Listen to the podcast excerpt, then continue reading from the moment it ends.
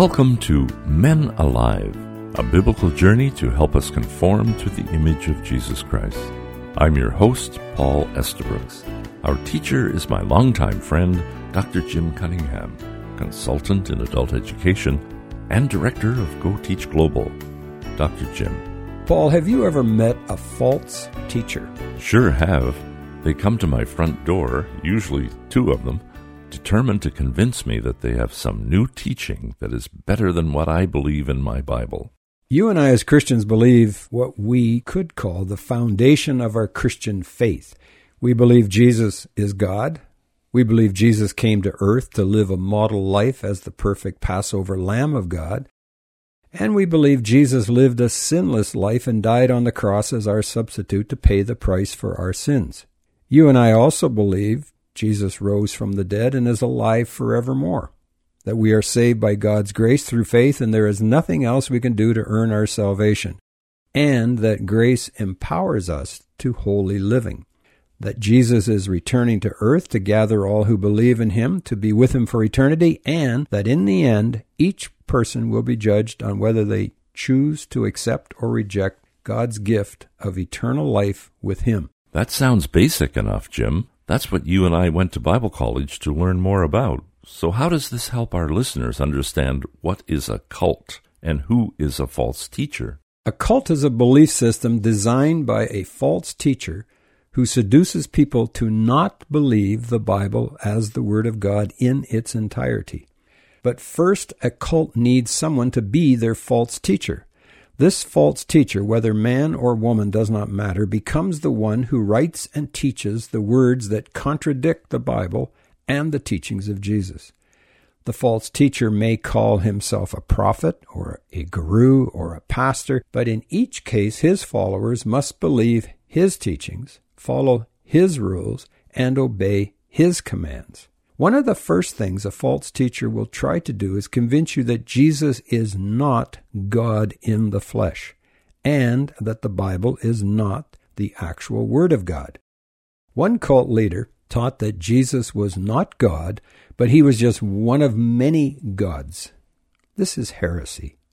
In John's Gospel, verse 1 of chapter 1, John writes, In the beginning was the Word, the Word was with God, and the Word was God.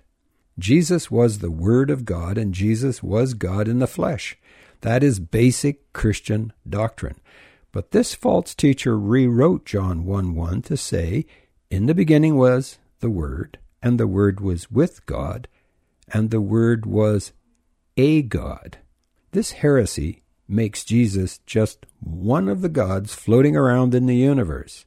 Jesus is God in the flesh, Emmanuel, God with us, the one who came to redeem us from sin. Any other view is a false teaching. Another cult leader came up with the view that Jesus was not God, but just one of the sons of God. In his blasphemous view, God had three sons. I'm not sure who he thought the mother was of these three sons, but Adam was one son, then Lucifer was another son, and then Jesus was a third son. One problem with this view, John 3:16 says, God so loved the world that he gave his one and only son that whoever believes in him shall not perish but have eternal life. So, yes, while Jesus is officially called the son of God, he is not and never has been a brother of Adam and Satan. That idea is a dramatic heresy, and some people believe this today. This cult is named after the angel who supposedly revealed additional teachings to their false teacher. And here's one more. This cult later believed correctly that there are many prophets in the Bible. Moses was a prophet, Jesus was a prophet. Then this false teacher decided that he was a prophet. He even claimed he had a vision from some angelic being he called Gabriel. This angel, or demon, or whatever it was, told this man that he was a more recent prophet than Moses or Jesus, so therefore whatever he said about the Bible or Jesus would now be recorded in a new book that he wrote. And not only that, but anyone who did not believe his new book that he wrote would be put to death. Wow, that raises the pressure on whether you become one of his followers. This false teacher raised the stakes even higher to make sure those he conquered understood the options. Non converts had four choices convert, pay a severe fine, leave town immediately, or die. And while this cult is on the rise numerically, it sounds like it's based on fear and intimidation. It is. Many false teachers use fear, threats, intimidation, and even violence to control their followers. Remember Jim Jones? Sure do. He convinced over 900 followers to sell all they had in North America, give their money to him, and move with him to an agricultural communal living site in South America called Jonestown. Eventually, this false teacher controlled their minds so much and they believed his teaching so explicitly that at his command they all swallowed a drink of poison and 900 people died in a collective suicide, including their false teacher. I remember a news article about the tragedy that tried to answer how any religious leader could teach 900 people to commit suicide at the same moment. The writer said, it appears that 5% of the people on earth think. 10% think they think, and the other 85% would rather die than think. And right now, Jim, I'm thinking we should remind our listeners this is Men Alive with Dr. Jim Cunningham of Go Teach Global. Jim, what other characteristics are there of these deceiving cult leaders. False teachers and leaders of cults like to have their converts break ties with their family and friends and become absorbed into their new cult family. The leader likes to control their time, T I M E, their talents, their interests, their money, and their energy. The cult leader tries to keep them so focused and so busy on assignments they do not have opportunity or time to get any contrary views or teachings from family, friends, or non cult members. Jesus warned his disciples, Many will come in my name claiming, I am the Messiah. They will deceive many. In mathematics, 2 plus 2 equals 4. So if someone says to you 2 plus 200 equals 4, you know immediately they are in error and a false teacher. But if someone suggests 2 plus 2.1 equals 4, they are still wrong just a little closer to the truth.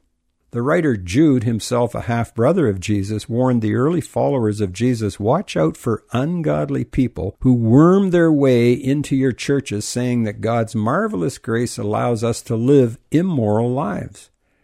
To keep male followers loyal to their leader, many cult leaders will gradually introduce new revelations or teachings or interpretations that provide extra benefits for young, strong, aggressive male members. Some teach you can have more than one wife, some allow four or even more. And you can have sex with as many non cult members as you wish since they are considered infidels. I'm not sure how this attracts women to join the cult, but cults regrettably tend to attract men into leadership who like to dominate and control women in their world. So the leader appeals to the male ego to dominate women, control what they wear, how many children they will bear, and whether they're allowed to work outside the home and even permit physical force to be used against women. The teachings of Jesus are crystal clear. Husbands are to love their wife, singular, and die for them if necessary, just as Christ loved his bride, the church, and gave himself for the church.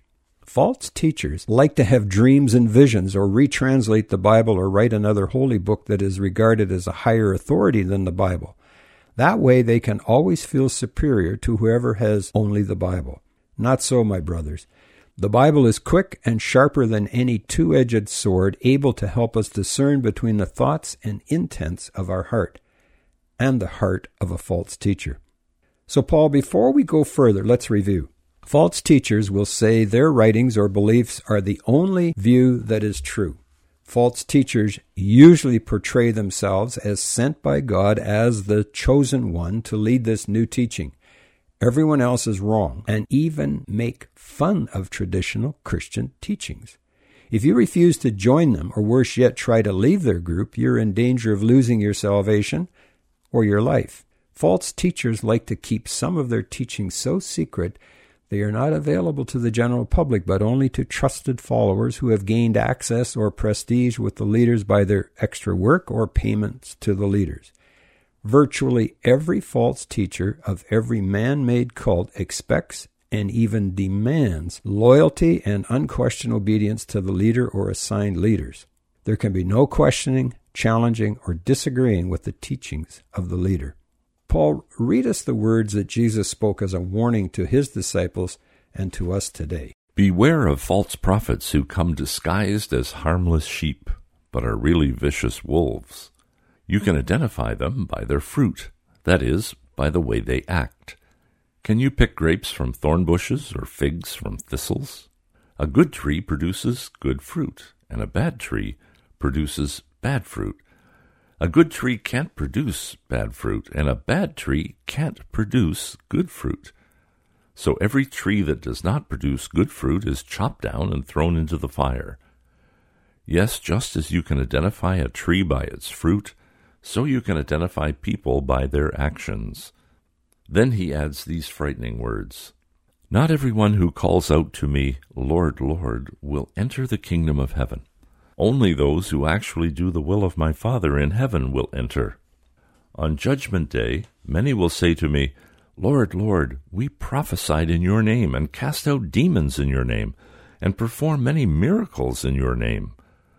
But I will reply, I never knew you. Get away from me, you who break God's law.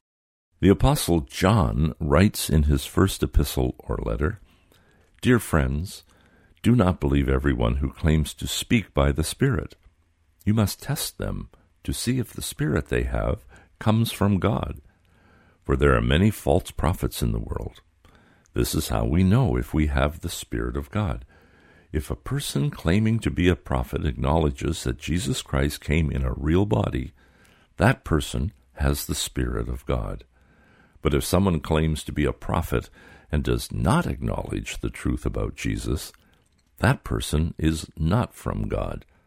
Such a person has a spirit of the Antichrist, which you heard is coming into the world, and indeed is already here. As followers of Jesus Christ, our goal is to show the world our full obedience to the Word of God.